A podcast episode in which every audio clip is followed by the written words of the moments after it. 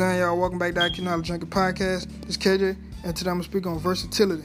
I just want to first start out by saying what allowed me to believe that I could be so versatile is a simple understanding of what I learned from Jim Rohn. He said, "Philosophy is the major determining factor in how your life works out." I'm gonna say that again.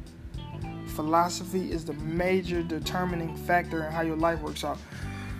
And uh, excuse me, I want y'all to go look up the definition of philosophy. It'll basically say the study of knowledge, but I want you to get your own perspective of it and put it in your own words. So, um, back to what I was saying. With a great level of understanding like this, I seen no way possible that I couldn't have worked on other things once I had a good ideology of how to write books because I refuse to become a victim of the valuable saying that I've mentioned in my recent podcast, which is I refuse to become a jack of all trades but the master of none. You know, writing has gotten me this far with my three books, with a fourth one on the way, and last but not least, with over 50 plus episodes written and recorded of podcasts. So with all that, I believe that it gives me a clear indication of how I could try other things in the midst of mastering what had actually got me to that point. And the next thing, when it comes to being versatile on the creative side of things, I always had that why not mentality, and that event and that belief eventually became the reason of why I started a podcast.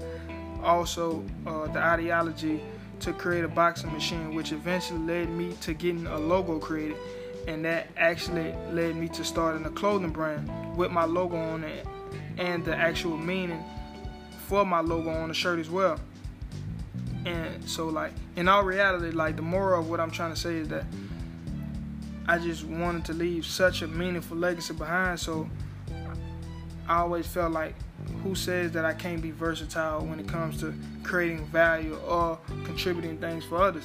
And the next thing, I learned from Gary Russell Jr., the WBC featherweight world champion. He said, when it comes to game plan, in order for you to be great, you have to have the ability to be you have to have the ability to, to be versatile. And he finished off by saying, to make the necessary adjustments at the drop of a dime. And of course, he was talking about uh, the sport of boxing and life issues as well. But what I took from this valuable information was the simple understanding of realizing that there is no profession that could be chosen without having the ability to adapt to situations as they present themselves at that moment, which is another form of, of adaptability because as I've mentioned many times in the past, some of the most relatable information is knowing that anything that's worth having won't come easy.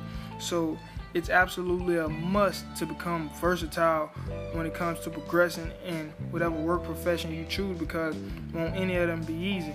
And next thing, thankfully I was conscious of knowing that all I could control in life is how I reacted to it. So I never what life so I never let what life threw at me distract me from what I set out to achieve. And as cliche as it sounds, it's literally the reason I'm still here. You know, there's been many times where I wanted to give up, and my mom passing away is a perfect is a perfect example on, on why I wanted to give up. Yeah, the situation was devastating at the moment, but as time went on, I readjusted my way of thinking and slowly started to appreciate the fact that she didn't have to suffer anymore, which is another form of being versatile in terms of the mental aspect. And feel the last thing I want to speak on, like partially what gave me the most hope to be versatile is when I realized that I had a long way to go in terms of achieving certain goals. But I became so grateful that it didn't discourage me, and it's only because I reflected back on how far I've came.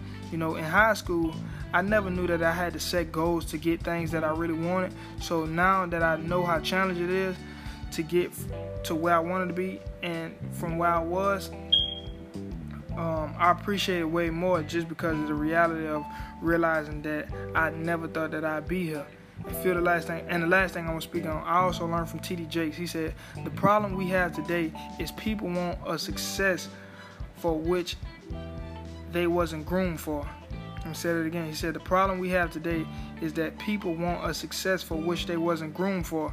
And this eye-opening information allowed me to realize the real root understanding of knowing that uh, nothing you want comes overnight. So with me being an author and I something which is something that I spent so much time on becoming, I can't get mad because I can't figure out the next skill that I want to be versatile at.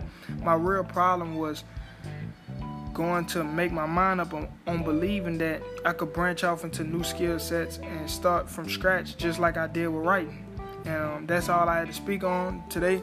On the next episode, I speak on character. I just want to appreciate everybody for listening. It's KJ. Uh, my merchandise out. Trying to get in there the new shirts. Uh, just follow me on Instagram at ILMAOKJ. DM me and uh, get your shirt mate. Just want to appreciate everybody again. Word up.